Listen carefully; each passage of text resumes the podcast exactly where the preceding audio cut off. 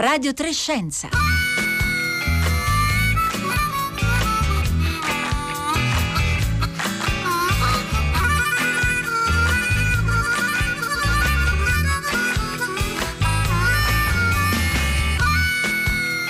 Buongiorno, buongiorno da Pietro Greco e benvenuti a Radio Trescenza.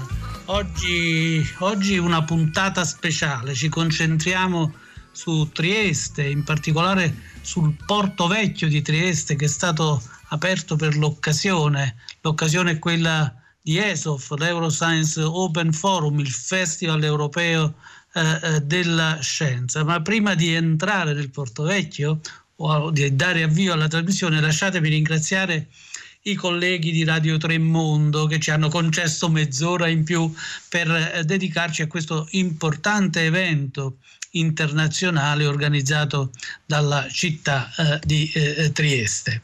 E, in questa puntata eh, daremo la parola a molti dei protagonisti di questo eh, grande evento di comunicazione della scienza, e non solo di comunicazione della scienza, di, pro, di vera e propria eh, scienza. E noi ne abbiamo già parlato di ESOF eh, proprio il giorno dell'inaugurazione. Per esempio abbiamo avuto con noi Fabiola Gianotti, la direttrice generale del CERN. E adesso eh, è con noi eh, Marica Branchesi. Eh, buongiorno Marica Branchesi. Buongiorno. Ecco, ricordo che Marica Branchesi è astrofisica del GSSI, cioè il Gran Sasso Science Institute eh, dell'Aquila. Ricordo che è un'astrofisica molto nota a livello internazionale, tanto che nel 2018, due anni fa, la rivista Time l'ha inserita fra le 100 persone più influenti al mondo.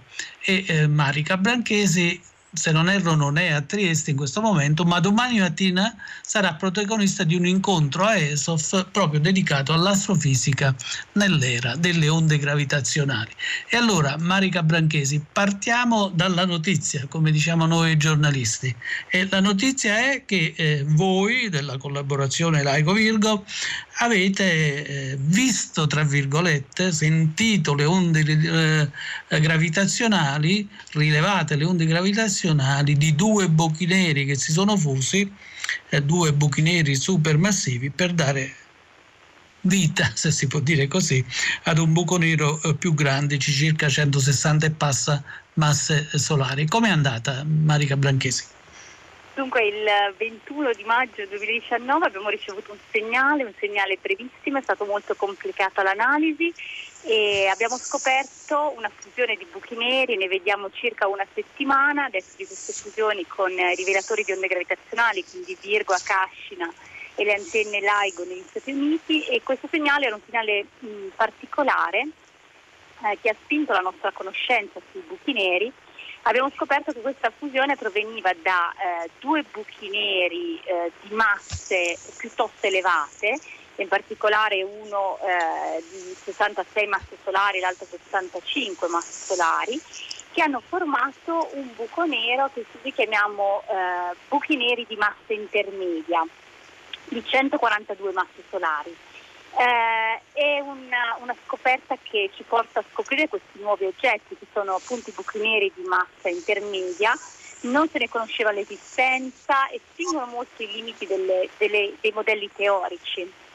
E anche le due componenti di questi buchi neri, quindi questi due eh, buchi neri eh, progenitori, sono molto speciali perché specialmente quello di 85 masse solari si trova in una regione di masse dove in realtà non ci aspettiamo buchi neri eh, dalla eh, esplosione diretta di una stella.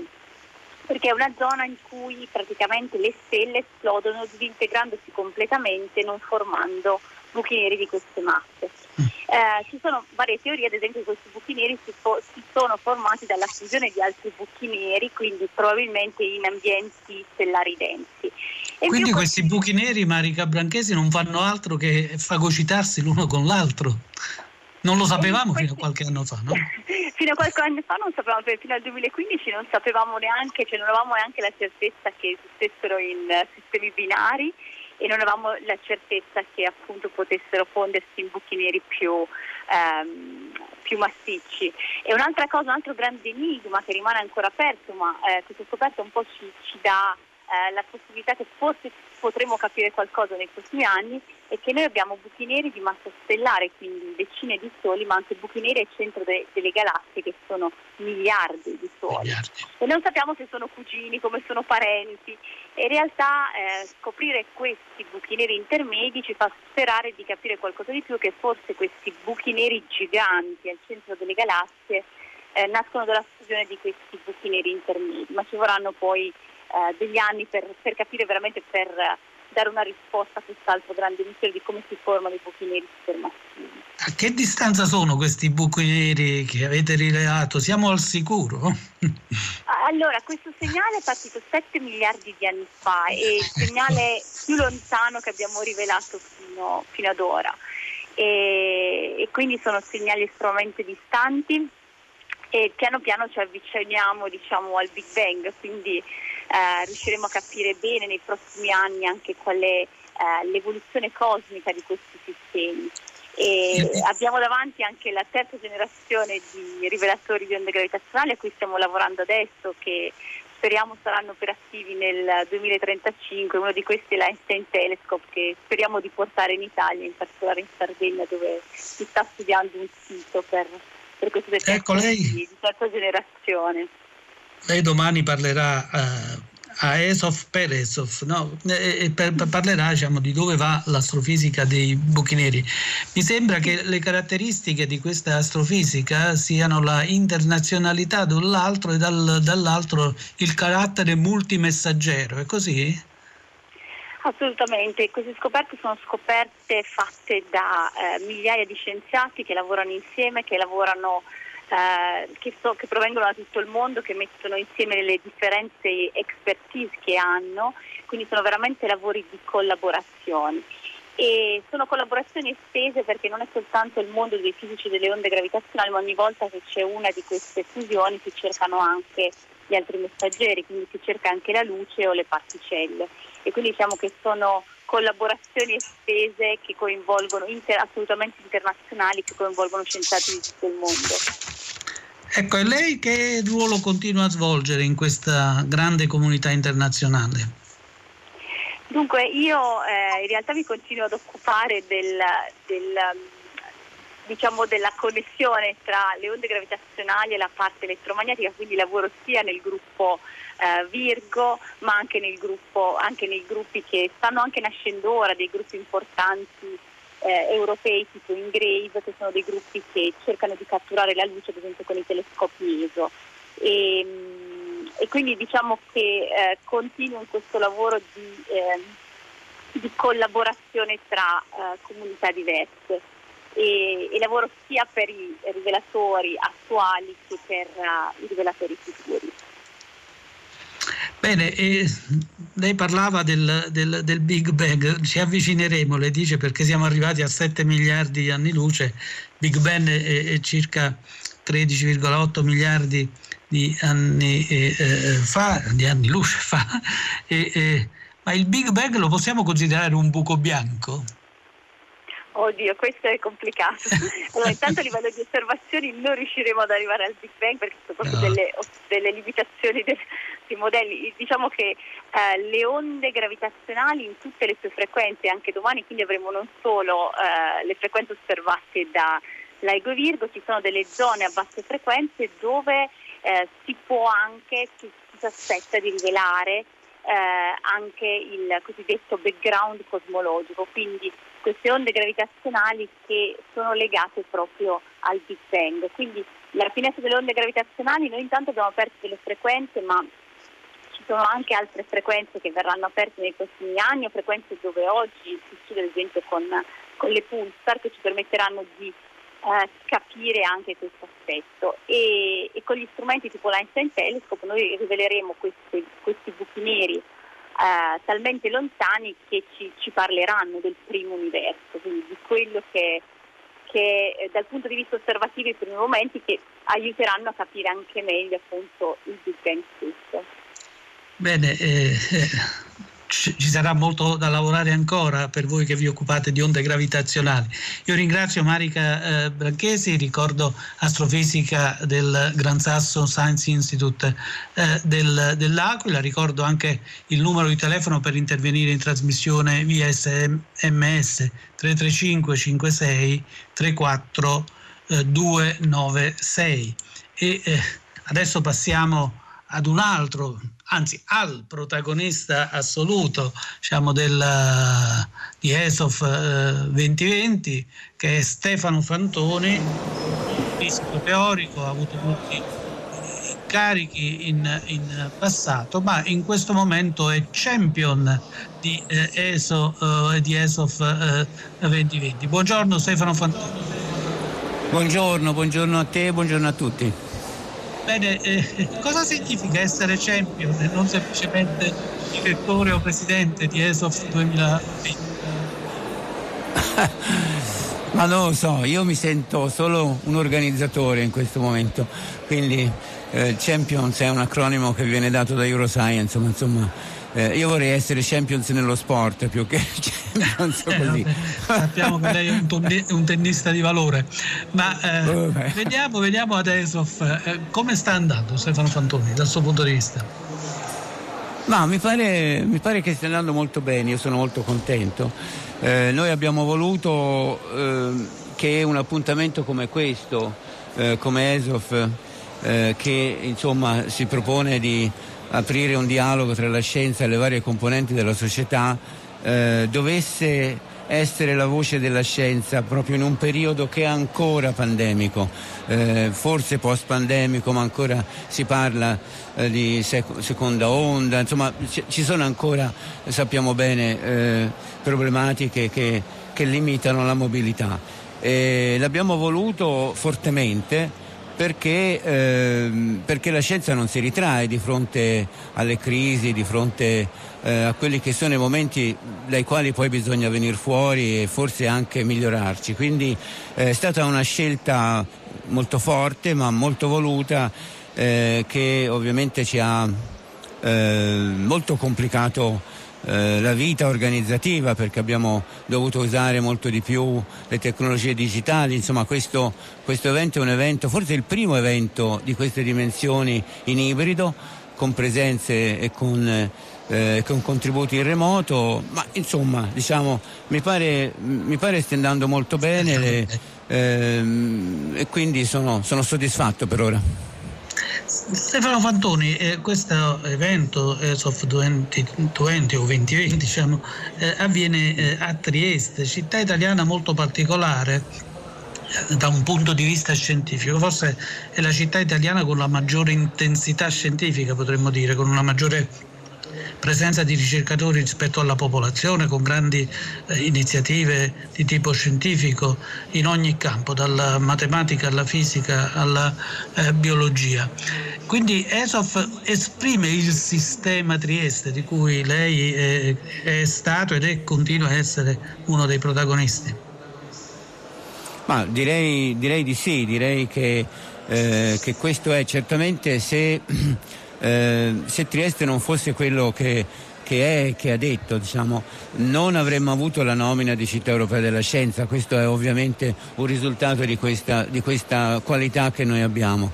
È anche vero che eh, oltre ad esprimere una forte densità e anche una grande qualità scientifica, il territorio eh, e soprattutto il territorio allargato che si estende nel nord Adriatico, quindi che include anche eh, diciamo, tutta la parte del, del sud-est eh, Europa. Eh, è un territorio eh, che sta crescendo e ha una grande dinamicità anche dal punto di vista dell'imprenditoria, soprattutto eh, a livello in, diciamo, di innovazione. Quindi eh, quindi si pone bene proprio eh, per un dialogo in cui insomma, il territorio non solo vuol dimostrare che sa, fa, che sa, eh, il sapere ci è abbastanza già attribuito, ma vuole anche andare nella direzione del saper fare, quindi nel, nel far sì di aumentare e migliorare il dialogo che tra la scienza e quelle che sono le domande che la società ci pone eh, per, suo, per, la salute, per il progresso, eh, specialmente in un periodo come questo, insomma, in cui veramente c'è bisogno di, eh, di rivolgere la nostra attenzione alle problematiche che ci stanno davanti. ESOF 2020 è nata anche eh, su vostra diciamo, indicazione eh, eh, come, eh, con l'obiettivo di fare di Trieste, cioè di non chiudersi a Trieste, ma appunto di fare di Trieste per così dire una città aperta, quello che lei ha detto essere il sud-est eh, europeo. C- ci siete riusciti? In parte, diciamo, ci siamo riusciti molto bene nella prima parte pre-Covid, eh, rafforzando moltissimo tutti quelli che erano i legami già esistenti. Eh, naturalmente il, il, problema del Covid ha, ehm, ha, fatto sì che le presenze in, adesso, in questo, in questo, particolare momento, proprio vere, non, non, solo in remoto, sono minori di quelle che noi avremmo voluto anche da parte di questi, eh, dai nostri amici eh, scienziati e non scienziati, imprenditori eh, di Slovenia, Croazia, Ungheria e quant'altro. Quindi, quindi certamente eh, avrebbe potuto esprimere di più eh, in un periodo, però, però onestamente il rafforzamento delle reti e eh, delle collaborazioni che, che, ci siamo preposti è avvenuto, avviene e credo che sia foriero di un futuro molto, molto interessante. Quindi ESOF 2020 insomma, è la prima tappa di un percorso che voi pensate debba continuare in futuro, questo del dialogo con la frontiera, oltre la frontiera eh, italiana. Assolutamente, assolutamente sì. Fra l'altro diciamo tra le cose che, che stiamo cercando anche di, di, promuovere come eredità di quello che stiamo facendo è anche un Summer Institute sulla sostenibilità eh, che è rivolto proprio a tutta quest'area, quindi eh, che, che, anche favorirà eh, anche da un punto di vista così di interdisciplinarità e di problematiche che riguardano appunto la sostenibilità del, del, così, del mondo del, eh, da vari punti di vista, diciamo, eh, possa essere significativo significativo. Bene, io la ringrazio Stefano Fontoni, eh, so che lei è impegnato e deve andare via, quindi buon lavoro e buona eh, fortuna. Allora, Grazie mille. In, in questi giorni stiamo raccontando ESOF anche qui a Radio Trescenza e lo stiamo raccontando ascoltando anche dei brevi frammenti da una serie di podcast realizzati dalla giornalista eh, Simona Regina in collaborazione con la sede RAI del Friuli Venezia Giulia. La serie, come voi avete già modo, avuto modo di ascoltare, si chiama Magazzino 26 Trieste città europea della scienza è integralmente ascoltabile e scaricabile sul sito di Radio 3 e adesso vi proponiamo proprio un passaggio un passaggio dal nono episodio intitolato Cielo e Terra. La protagonista beh voglio vedere se siete capaci di riconoscerla ma è molto molto facile. Dunque si è capito tanto però ci si rende conto che non c'è tanto da spiegare e chissà se riusciremo mai a rispondere a questo, perché è cominciato come è cominciato. È una voce inconfondibile quella di Margherita Hack, che quando ha smesso di fare ricerca e dirigere l'osservatorio, ha continuato dalle piazze, nei teatri e dalle pagine dei libri a trasmettere la sua energia e la sua passione per la scienza ci ha insegnato così che anche noi siamo figli dell'universo, perché la materia di cui siamo fatti è fabbricata proprio nell'interno delle stelle e ci ha insegnato a guardare il cielo con curiosità e meraviglia, perché come diceva, la curiosità è fondamentale. Se non ci si domanda il perché di quello che ci succede intorno, non si va avanti. Vedere un bel cielo stellato, oltre essere un panorama molto bello, l'UNESCO l'aveva definito patrimonio dell'umanità e mi meraviglio sempre a pensare che da quei lumini così deboli, così lontani, e solo analizzando la loro luce bianca, scomponendola nelle componenti monocromatiche, si sia riusciti a capire tanto della natura fisica delle stelle, della loro evoluzione e quindi di tutto l'universo. A parlare, lo avete riconosciuto, ma è stato ricordato da Simona Regina, era Margherita Hack, la signora delle stelle, una delle eh, protagoniste del sistema eh, Trieste. Abbiamo con noi adesso in uh, collegamento, eh, se non erro da Londra, eh, un altro dei protagonisti del sistema eh, Trieste in passato e ancora oggi, in un altro settore disciplinare, ma il sistema è appunto un sistema che tiene insieme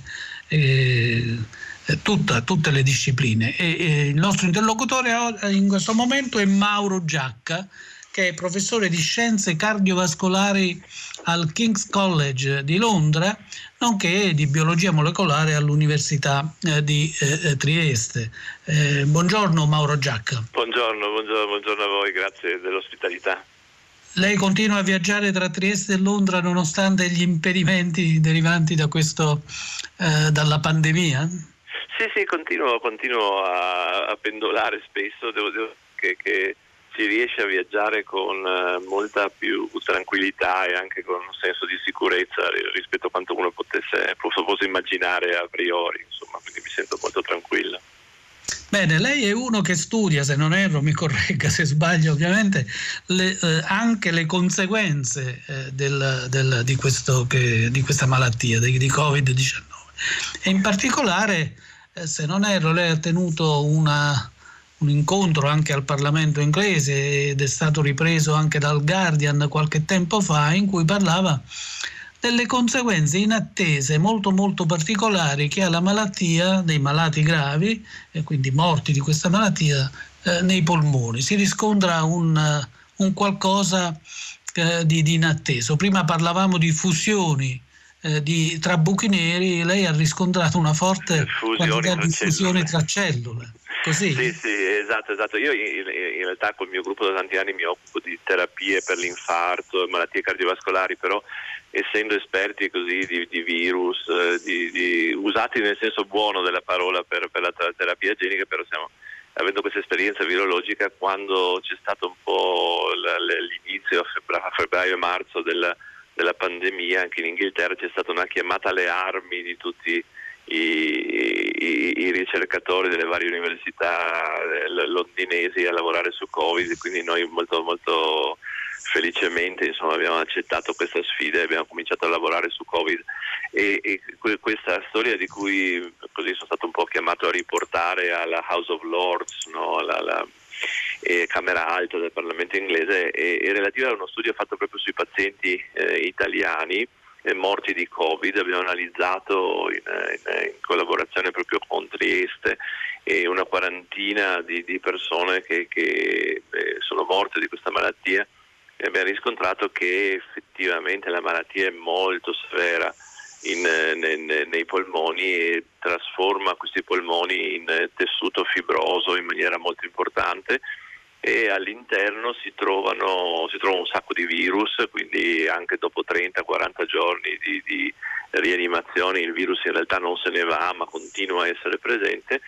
E ci sono eh, eh, moltissimi pazienti, quasi il 90%, delle anomalie proprio a livello delle cellule che mostrano delle fusioni, cioè cellule singole, cellule polmonari singole che diventano eh, cellule fuse con eh, de, spesso decine di nuclei, in, in, biologia si chiamano sincizi, quindi una singola membrana e tanti nuclei internamente, e questi sono un prodotto della biologia del virus, cioè la, cioè la membrana di superficie del virus, la proteina spike, quella che si vede nei cartoon del virus che dà la caratteristica corona e induce la fusione delle cellule. E poi da lì siamo partiti e abbiamo fatto uno screening di 3800 farmaci, e adesso ne abbiamo trovato uno che blocca proprio la formazione di questi sincizi e questo farmaco adesso è nella pipeline per essere studiato sia, in Inghilterra sia in India in un trial clinico che dovrebbe partire a breve.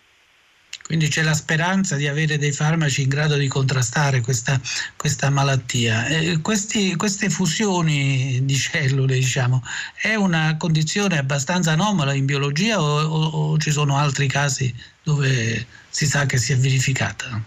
È una biologia molto interessante perché la fusione è una rarità, però ci sono delle situazioni in cui accade fisiologicamente, per esempio eh, quando si forma la placenta, quindi nelle, nelle prime fasi del, dello sviluppo dell'embrione e poi del feto, la placenta è formata da una categoria di cellule che si fondono e, anche in questo caso la, la, la, la, fusione è dettata da una proteina di un virus, in questo caso un virus che nei millenni dell'evoluzione si è integrato nel nostro genoma, quindi praticamente è diventato un gene del nostro patrimonio genetico che però funziona nella stessa maniera, quindi determina la fusione delle cellule.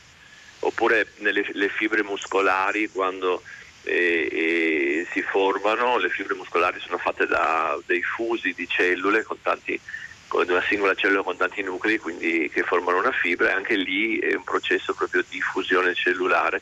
E quello che abbiamo scoperto con questi farmaci è che le proteine che sono coinvolte della cellula, che sono coinvolte nella fusione così anomala, patologica del, del, del, del coronavirus, sono le stesse proteine che sono coinvolte invece in maniera fisiologica nella, nella, fusione della placenta, del muscolo, in altre eh, situazioni di nicchia in biologia, quindi c'è praticamente il virus ancora una volta, come fanno tutti i virus, sfrutta i meccanismi della cellula per, per il proprio beneficio. Questi virus sono delle, delle, macchinette biologiche affascinanti, proprio perché sono piccolissimi, ma, ma sono ottimizzati per vivere, crescere, moltiplicare moltiplicarsi e trasmettere il loro genoma sfruttando proprio l'apparato delle cellule che infettano. Senta Mauro Giacca, si, si fa un gran parlare anche giustamente della possibilità di avere un vaccino contro, questa, contro questo virus, eh, eh, ma eh, sulle terapie, qui abbiamo già iniziato a parlare, eh, eh, qual è la situazione? Eh, possiamo essere fiduciosi che ci sia più o meno a breve una o più terapie in grado di contrastare e magari di vincere il virus? Ma eh, eh, ci saranno sicuramente delle terapie specifiche perché eh, insomma, molti laboratori al mondo stanno eh, cercando nuovi farmaci e il virus ha alcune proteine che sono dei bersagli molecolari ideali per questi nuovi farmaci, quindi le avremo sicuramente, ma questo richiederà anni, oggettivamente fuori dalla portata per la pandemia attuale. attuale. l'unica speranza per la pandemia attuale è che esistano nell'armamentario eh, dei farmaci che eh, già sono approvati per l'utilizzo umano e ne esistono qualcuno che casualmente abbia un effetto anche contro il virus. E questo è il, il, il, motivo per cui ci siamo imbarcati anche noi nel, nel fatto di provare 3.800 farmaci già approvati il nostro approccio è stato un po' diverso da quello che hanno fatto tanti altri laboratori, cioè la maggior parte degli sforzi sono stati quelli di inibire la replicazione del virus, ma questo ha portato poco di interessante finora. E io guardando anche i polmoni di questi pazienti eh, che, che, così, che, abbiamo avuto l'occasione di, di, di, di studiare, eh, concordo invece con quelli che pensano che che la, la, la, malattia da coronavirus non sia una malattia come l'influenza dovuta al fatto che il virus infetta delle cellule e replicandosi le distrugge, ma in realtà sia una malattia dovuta alla persistenza del virus nei polmoni. Questo è il motivo per cui anche nelle persone che guariscono lascia degli strascichi molto a lungo termine, c'è difficoltà a, recuperare dal punto di vista proprio della, della struttura del, del, del, tessuto polmonare, questo risulta distrutto e, e, quindi per questo abbiamo focalizzato un po' la nostra attenzione su questi effetti patologici del virus sulle cellule invece che semplicemente sulla replicazione del virus, quindi siamo confidenti che qualcuno di questi farmaci che abbiamo trovati, trovato possano essere poi utilizzati eh, rapidamente, lo sapremo quando queste sperimentazioni cliniche saranno, saranno completate nei prossimi mesi. Bene, intanto le, le, auguriamo buon lavoro e che questo lavoro abbia eh, successo. E, eh, le volevo dire, lei, come abbiamo detto, già eh, eh, viaggia tra Londra e Trieste, tra la Gran Bretagna, tra il Regno Unito e, e l'Italia. C'è una differenza di percezione nella comunità scientifica del Regno Unito e nella comunità scientifica italiana eh, rispetto a questa malattia e poi anche nell'opinione pubblica? C'è un diverso rapporto o più o meno la percezione è uguale? È una domanda molto interessante e, sicuramente c'è stata una eh, grandiosa diversità di risposta, cioè, purtroppo eh, la, la, la, la, ricerca italiana è andata un po' in trincea, eh, soprattutto nelle prime fasi della malattia non ci sono stati finanziamenti, non c'è stato eh, proprio un, un, un, un, supporto coordinato a stimolare la ricerca sulla malattia. E il contrario è avvenuto in Inghilterra, cioè, come dicevo prima c'è stata veramente una chiamata alle armi, già a marzo c'erano 13 fonti di finanziamento governativo delle università o delle, delle, delle fondazioni benefiche proprio per stimolare i ricercatori a occuparsi di Covid. Quindi c'è stato un, un fermento proprio culturale e scientifico che continua a esserci eh, eh, fortissimo. E c'è stata anche una grossa impronta a, a così, fare le sperimentazioni sui farmaci in maniera coordinata a livello nazionale con delle sperimentazioni cliniche propriamente organizzate, per cui adesso alcuni farmaci che vengono utilizzati, non so, il remdesivir piuttosto che il desametazone nel, nel, nei, casi, nei, casi, gravi sono, funziona, sappiamo che funzionano sicuramente, poco purtroppo, però, però lo sappiamo su sperimentazioni statisticamente significative. In Italia invece c'è stata una, una corsa meritoria quasi eroica da, da, da parte di virologi, infettivologi e pneumologi a curare i pazienti, ma non, non c'è stato uno sforzo coordinato a, a trasformare diciamo, le, le, questi tentativi di terapia in, in così, una, una, conoscenza organica che permettesse di, di, di, di, avanzare anche al trattamento in maniera scientifica. Per cui e eh, alla fine ciascun gruppo provava un farmaco diverso ma senza avere la forza statistica poi per, per riuscire a comprendere se funzionasse veramente o no. Eh, questo è interessante, ah, prego, prego, continua. No, no e, e, e, poi l'altra differenza a livello di percezione in, in, Italia si è molto spinto sul eh, stiamo a casa come se fosse un po' l'aria fuori di casa che trasmettesse la malattia. In Inghilterra invece lo stimolo è stato quello di, anzi quasi ossessivo, di eh, mantenere il social distancing, cioè da tutte le parti c'era due metri di distanza, due metri rigorosamente, e, insomma soprattutto nelle fasi calde della malattia c'era proprio questa, questa, spinta ossessiva a stare lontano uno dall'altro, anche senza mascherine all'inizio, con l'idea proprio che il virus, giusta, che il virus fosse trasmesso da una, da una persona all'altra. No? E, e secondo me questo, questa spinta al social distancing è quella che deve essere adesso anche, anche rinforzata in Italia perché insomma si, si vede troppo assembramento senza precauzioni, non c'è la percezione che questo virus, soprattutto colpendo gli asintomatici, può diffondersi a macchia d'olio in maniera rapidissima e le, le rianimazioni ci mettono un attimo poi a riessere piene ed, ed è proprio un po' nella, nella, coscienza individuale di ciascuno di noi di stare lontano dagli altri che, che risiede la chiave per controllare la malattia in questa fase. Mauro Giacca, lei sta partecipando a, a ESOF eh, 2020, eh, che è un, il festival eh, della scienza europea. Ecco, lei come vede la scienza europea e quale contributo può dare questo festival all'ulteriore sviluppo di questa scienza del nostro continente? Eh, questo, questo è, è, un festival eh, importante a livello, a livello internazionale e l'Europa eh, assolutamente lo, dimostra proprio la risposta a questa, a questa, pandemia, deve dare una risposta coordinata ai grandi problemi eh, del, del, secolo. Adesso il, il, problema che è sempre prevalente è il coronavirus, ma in realtà la gente muore, una persona su tre ha lo scompenso cardiaco, quindi muore di malattie cardiovascolari una persona su tre dopo gli 80 anni ha una demenza quando l'aspettativa di vita in Italia per esempio è più di 80 per gli uomini, più di 85 per le donne, ma uno su tre ha una demenza e la gente muore di malattie degenerative. La risposta a questi grandi problemi non, non riesce a venire eh, né da un laboratorio né da un centro di ricerca né da un paese, ma deve, deve essere uno sforzo, uno sforzo coordinato a livello europeo insomma, il, il, il, meccanismo più, più, meritorio e notevole è quello dell'European Research Council che finanzia ricerca di eh, eccellenza e cerca in qualche maniera di coordinarla eh, a, a, livello internazionale. E sempre a livello europeo i grant della Commissione europea proprio finanziano e, e progetti congiunti fra impresa e laboratori di ricerca promuovono il trasferimento tecnologico, sono, sono sforzi grossi che, in cui c'è bisogno di una regia trans, transnazionale. Se posso dire una cosa a proposito di ESOF, è, è, è molto meritorio perché in, in sei mesi è, è, l'unico evento che finalmente ricomincia a essere live eh, in cui le persone possono partecipare fisicamente e, e, e, quindi secondo me è un grosso segnale che si può cercare di tornare con buon senso, ma si può cercare di tornare alla normalità.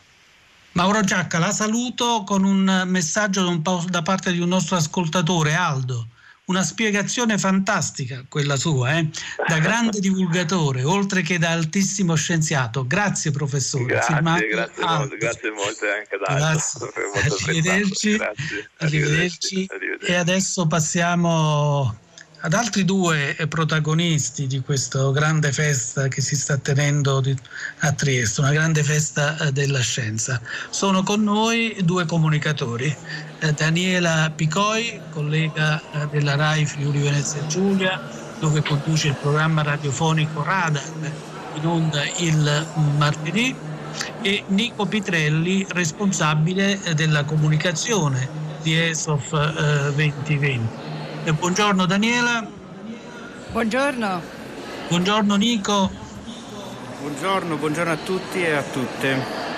Bene, allora eh, Daniela, eh, Trieste come sta rispondendo a questo recupero del porto antico? Che cos'è il porto antico per Trieste? Bah, eh, diciamo che fino a poco tempo fa il Porto Vecchio era una zona off limits, era una zona assolutamente non frequentata. Eh, poi già eh, qualche tempo fa una mostra per esempio su Lloyd ha riportato un po' di persone all'interno del Porto Vecchio, ma certamente vedere queste strade che eh, fino a poco tempo fa erano quasi de- spettrali, erano completamente disabitate, vederle eh, piene di vita eh, come soltanto la scienza sa dare, con i suoi colori, con, con le sue immagini e appunto con questo suo essere eh, un legame con il mondo. Quindi in questi giorni veramente le persone stanno rivivendo una parte della loro città che è sempre stata fondamentale si stanno riappropriando di una parte fondamentale della città. Nico Pitrelli invece, sì. Nico Pitrelli invece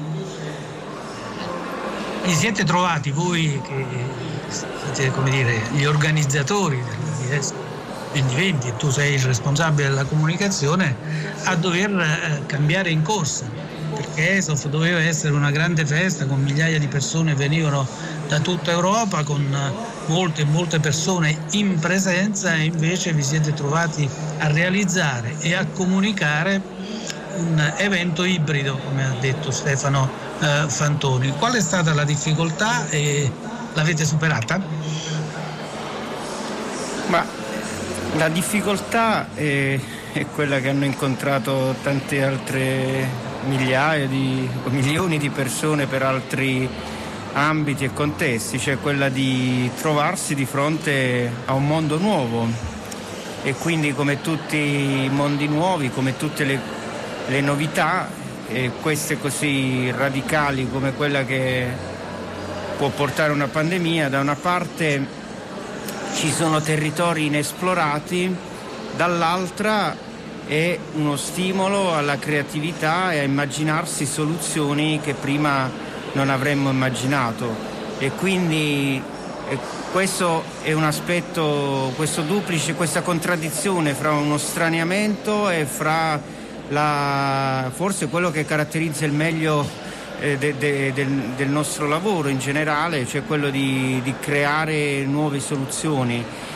E dal punto di vista della comunicazione anche questa è stata una sfida, non so se vinta ancora perché incrociamo le dita e aspettiamo che finisca eh, l'appuntamento, il nostro forum, che abbiamo declinato più che come una festa, come sarebbe stato prima della pandemia, come più in uno spirito di servizio e più come eh, testimonianza di ciò che nonostante tutto si può fare. Per cui se vogliamo il racconto è cambiato, in, il racconto generale è cambiato in questo senso, quindi è vero ci sono meno persone, quindi è vero abbiamo dovuto affrontare una situazione in cui il virtuale è molto più accentuato, però è anche cambiato il senso di questa operazione, non più celebrativo ma più inclusivo e più di servizio. Bene, eh, Daniela Picovi, eh, eh, sappiamo che, che, che, tu intervisterai tra poco un ricercatore africano perseguitato. Esatto. Non ci dire il nome perché non lo puoi dire, non si può dire. Non l'ho neanche voluto sapere per sicurezza. Ecco, però eh, perché? Quale significato ha questa intervista?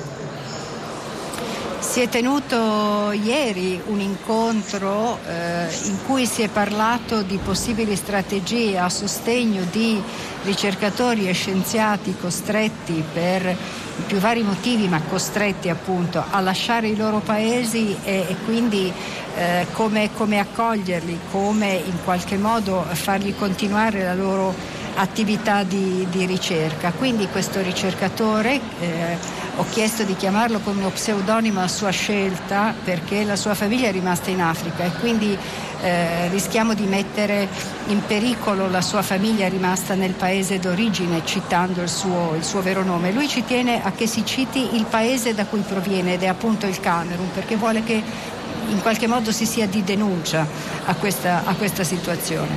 E quindi appunto vedremo come queste, come queste persone che devono lasciare tutto quello che hanno conquistato nei loro paesi e vengono in Europa possono essere eh, aiutati a continuare nel loro percorso, nel, nel loro percorso di conoscenza e, e, e, di, e di studi augurando comunque a loro di poter tornare nei loro paesi d'origine e del resto questa è sempre stata un po' la mission di alcune istituzioni triestine che sono nate come il centro di fisica o come Tuasse, lo stand di Tuasse proprio davanti a noi accanto a quello del Tuasse centro di fisica. L'Accademia delle Scienze una volta del terzo mondo. L'Accademia e invece è l'Accademia Mondiale delle Scienze adesso, sì. eh, eh, ecco. E appunto l'idea è di eh, consentire a loro di portare la, la, la, conoscenza acquisita qui con i mezzi europei nei loro paesi per essere di giovamento ai loro paesi d'origine. Quindi ci sono molti modi per attuare ecco, questa, questa fa strategia. parte proprio della coscienza triestina, da, almeno dal dopoguerra a oggi, sì. la scienza come ponte eh, di pace e di sviluppo eh, dei sì. popoli. Ma eh, ehm, Nico Pitrelli, eh, Trieste ehm, da molti anni, qualche decennio ormai, è anche uno dei grandi poli pionieristici della comunicazione della scienza in Italia e non solo in Italia. Eh, tu pensi che ESOF 2020 darà un'ulteriore spinta a questa caratteristica della città, della città scientifica? Ma credo che ESOF dia una rappresentazione di, dell'intuizione eh, lucida e molto direi moderna che ebbero i padri fondatori di questo sistema, il cosiddetto sistema Trieste. E l'intuizione non sempre devo dire riprodotta in altre parti d'Italia o del mondo è quella che ricerca, formazione due, queste due parti fondamentali di un ecosistema scientifico dovevano andare di pari passo con la comunicazione. Quindi l'ecosistema triestino, diciamo così, della conoscenza scientifica è basato su questi tre eh, pezzi, su queste tre gambe e qui a ESOF eh, ne abbiamo una rappresentazione significativa, non solo perché, come è stato ricordato, per la presenza delle, degli enti e per la presenza di attività di comunicazione, ma perché in, si, si, può vedere, si può toccare diciamo, anche con mano nel resto della città eh, tutte le attività del festival che sono attività improntate all'innovazione nella comunicazione, che quindi favoriscono formati non solo di trasferimento delle conoscenze, ma molti formati che favoriscono la partecipazione. E quindi da questo punto di vista credo che la rappresentazione sia molto efficace e ripeto rispecchia un'intuizione che non appartiene sicuramente a noi ma che sta in, in, nel, nel patrimonio che noi ereditiamo da chi ha fondato e da chi ha visto lungo quando ha deciso di far diventare Trieste un, un riferimento per la scienza e per la comunicazione della scienza. Bene, io ringrazio Daniela Picoi, ringrazio Nico Pietrelli, purtroppo abbiamo avuto pochi minuti per scambiarci qualche impressione, per eh, lanciare questo evento anche da un punto di vista della comunicazione e della eh, città. E adesso, adesso passiamo eh, a un altro dei grandi protagonisti di ESOF 2020, eh, Elena Cattaneo persona eh, nota a tutti, senatrice a vita e scienziata sul campo come biologa presso l'Università eh, eh di eh, Milano. Eh, buongiorno Elena Cattaneo. Buongiorno. buongiorno. Eh, sappiamo che lei è in viaggio, quindi eh, magari avrà difficoltà di, di, connessioni, ma speriamo proprio di no. E, eh, mi ha molto colpito leggere l'attacco, in realtà è tutto l'articolo che mi ha colpito, ma l'attacco di un, di un testo che lei ha firmato sul piccolo di Trieste per l'appunto. Eh, libera, aperta al mondo, collaborativa per tutti.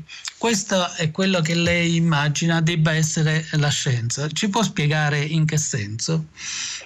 Eh, più che immaginarla io la vivo così e questo è l'unico modo eh, per fare scienza eh, libera, eh, perché per eh, studiare e affrontare l'ignoto eh, non puoi avere delle strade predefinite, devi essere messo in grado dalla tua società, dal tuo governo, seguire l'intuizione migliore ovunque essa ti porti.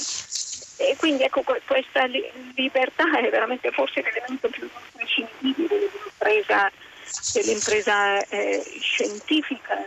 Eh, nella libertà eh, devi anche avere un metodo no, per indagare questo spazio infinito, quindi ecco che la scienza si dota metodo scientifico che altro non è che un procedimento tracciato e tracciabile eh, durante il quale si mettono in ordine reagenti, oggetti, pensieri esperimenti per arrivare a un risultato che deve essere poi ripetibile e, e, e reso affidabile una volta che è messo in mano esperta. E, e, e, la scienza eh, poi appunto è, è, anche responsabilità, quindi lo scienziato che affronta quelle strade insomma, deve sapere che le affronta per tutte, la, le affronta su mandato del cittadino, su mandato della società e deve quindi render conto costantemente di quel che fa i cittadini, quindi deve, deve spiegarsi e deve appunto entrare in sintonia. Ecco. Cioè, forse ecco, la cosa più interessante, quella sulla quale spero appunto di eh, potermi esprimere, di parlare di AESOF, è proprio la necessità di, di, parlare non tanto non solo di scienza, che non è, insomma, la scienza tante volte viene presentata come un corpus eh, rigido no, di informazioni quasi no, do, dogmatica, questo è importantissimo, ci sono i risultati da presentare, eccetera, ma la cosa più importante della scienza è proprio quel viaggio nel deserto, è proprio no, cercare di spiegare come si forma la conoscenza e quante volte gli scienziati falliscono. Cioè, nella mia vita non so quante volte ho fallito per raggiungere un nuovo traguardo. Eh, ma l'errore e il fallimento fanno parte della fisiologia della scienza, purché lo, lo si riconosca e lo si ripari, no? Certo. ecco, lei dice anche aperta al mondo. Fra l'altro il nostro ascoltatore eh, ci dice la ricerca internazionale dovrebbe essere coordinata dall'OMS, probabilmente si riferisce alla ricerca in ambito biomedico, invece di andare in ordine sparso. Quindi aperta al mondo, ma dice il nostro eh, eh ascoltatore, magari anche coordinata a livello mondiale. Beh, eh, più che coordinare la ricerca, eh, eh, mi preoccupa un po' questo, cioè la, la ricerca eh, deve essere lasciata libera di coordinarsi no? sì. tra gli scienziati, tra le istituzioni, eccetera. Forse il coordinamento, anzi quello che serve è un coordinamento sugli obiettivi, quindi quali sono gli obiettivi che vogliamo raggiungere per i prossimi dieci anni. Bello sarebbe avere degli obiettivi no? eh, come nazione, no? quindi disegnare dove vogliamo essere tra dieci anni, quindi il coordinamento sia su questo, ma poi libertà assoluta, apertura significa anche che sono gli scienziati, dai più giovani ai meno giovani, che devono decidere con chi allearsi no? in base alle loro intuizioni, alle premesse, a tutto quello che dovranno dimostrare, dovranno dimostrare ogni giorno quel che fanno, dove vanno, perché, con quali soldi. Questa è la ricerca che amo. Ecco Elena Cattaneo, intanto ricordo che lei sarà proprio protagonista oggi pomeriggio, se non erro, a ESOF a Trieste, terrà questa, eh, la sua eh, relazione. Ma mi sembra, insomma, adesso non vorrei interpretare il pensiero del nostro ascoltatore, che lui volesse sottolineare quegli altri due caratteristiche di cui lei stesso ha parlato nell'attacco al suo articolo, cioè una scienza collaborativa e per tutti. È sempre stata così, ecco, io no, non ho vissuto nessun'altra scienza nei miei ultimi 30 anni di vita. Collaborativa eh, significa che nessuno di noi lavora da solo, ma proprio nessuno. Sia partendo da dentro i nostri laboratori, nel mio laboratorio ci sono 20 persone che collaborano, si parlano, ma poi ciascuna di loro e ciascun laboratorio eh, no, eh, tende dei fili, lancia no, delle proposte, eh, cerca eh, l'interazione con altri per raggiungere l'obiettivo.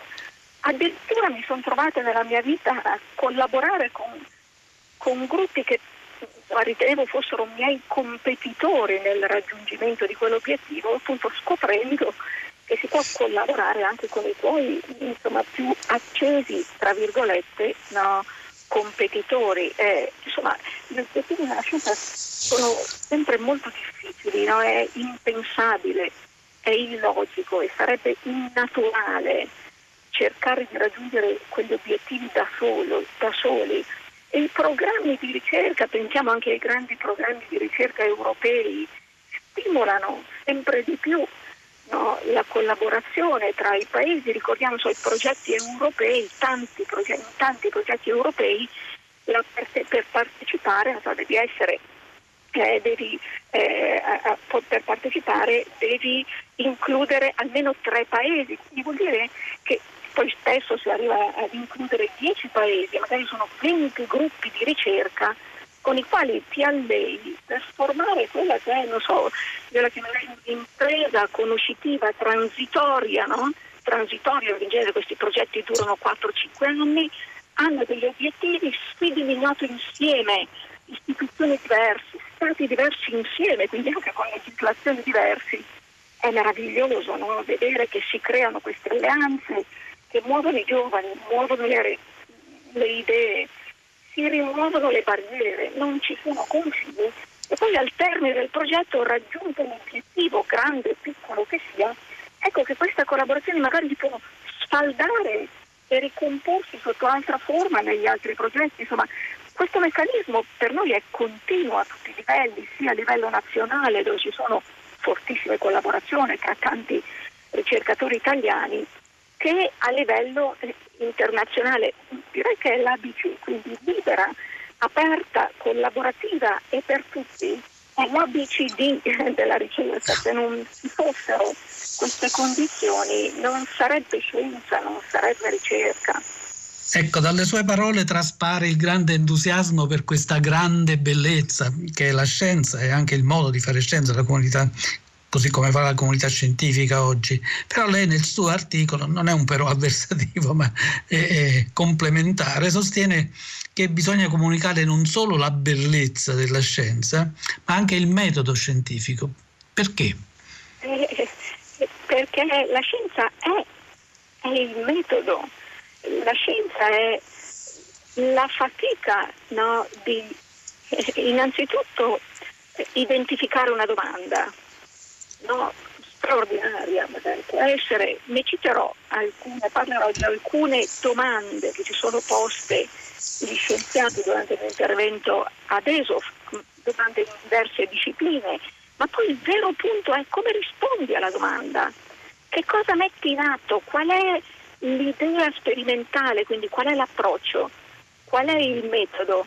E il metodo, io lo definirei così, altro non è che un procedimento che messo in mani esperte deve essere replicabile, no? quindi è, deve essere eh, replicabile quindi anche per l'esito che ne darà no? e quell'esito è quello che poi viene consegnato no, al cittadino e in questo percorso di costruzione della strada con il metodo della scienza si sbaglia, si fallisce, si ricomincia. Io non so nella mia vita quante volte mi sono trovata letteralmente in un cestino, no, affranta, perché ti innamori delle tue idee, eh? non è che ci si appassiona, ci si convince, chi non si innamora delle tue idee, ci si convince no, che la tua idea è giusta, come può essere sbagliata? È la tua ma poi la cosa fenomenale della ricerca del laboratorio è che per vedere se la tua idea è giusta o sbagliata tu vai a un bancone di laboratorio e lì comincia la scienza, lì cominciano gli esperimenti, lì comincia eh, quell'organizzazione di tutto ciò che serve per capire se la tua idea è giusta o sbagliata. E alla fine dell'esperimento, l'esperimento non dura un'ora, un giorno, una settimana, un mese, possono durare anni, sono tanti esperimenti alla fine di questi esperimenti quel che verrà fuori tu lo dovrai accettare e non importa quanto tu abbia amato la tua idea, se la risposta è negativa, ragazzi è dura, ma tu dovrai accettare che la tua idea è sbagliata e quello magari comunque aiuterà altri a non in, entrare in quella direzione. Elena Cattaneo, lei sempre nel suo articolo parla eh, accenna anche alla superstizione, una superstizione che diciamo, è presente nella nostra società, non so se in Italia in particolare, ma certo è presente nella nostra società. Lei ritiene che ci sia un ritorno alla superstizione, cioè sta aumentando questo spirito superstizioso o invece sta diminuendo?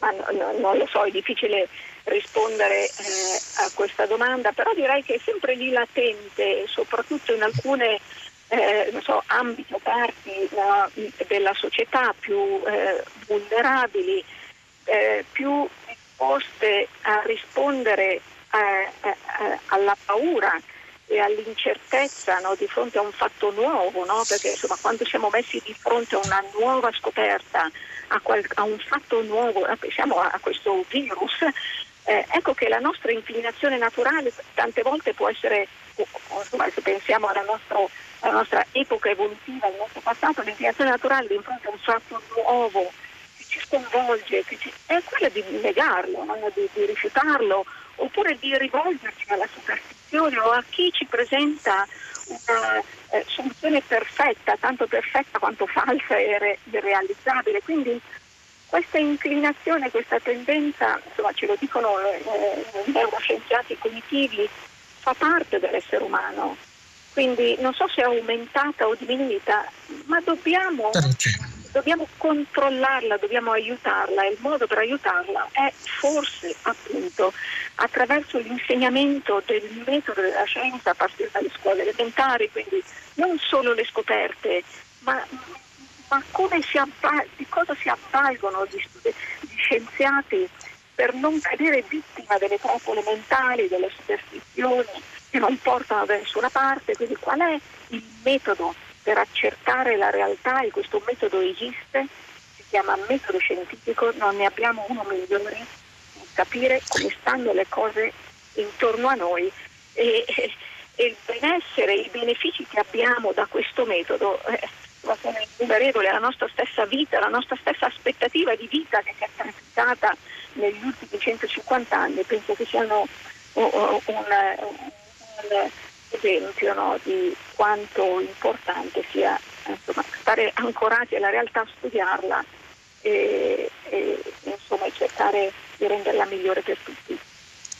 Bene, eh, siamo arrivati alla fine della nostra trasmissione. Io ringrazio Elena Cattaneo, che ricordo senatrice a vita e scienziata sul campo, studia eh, la biologia presso l'Università eh, di eh, Milano e riesce a fare le due cose contemporaneamente, cercando di coniugare diciamo, l'impegno politico e l'impegno scientifico e di far dialogare scienza e politica. E quindi eh, la ringrazio Elena Cattaneo e le auguro buona Grazie. giornata. Grazie a voi per l'ascolto. Bene, siamo arrivati allora alla fine di questa trasmissione odierna completamente dedicata a questa grande manifestazione che si tiene in maniera ibrida a, a, a Trieste, ESOF 2020. Bene, ricordo che questo è un programma di Rossella Panarese di Marco Motta, in regia lo stesso Marco Motta, alla console a Roma Alessandro Davac e a Trieste Maurizio Mona e Corrado Spunton, in redazione Roberta Fulci e Paolo Conte. Eh, Adesso devo dare a tutti il mio ringraziamento, un saluto ai nostri ascoltatori e dare la linea al concerto del mattino.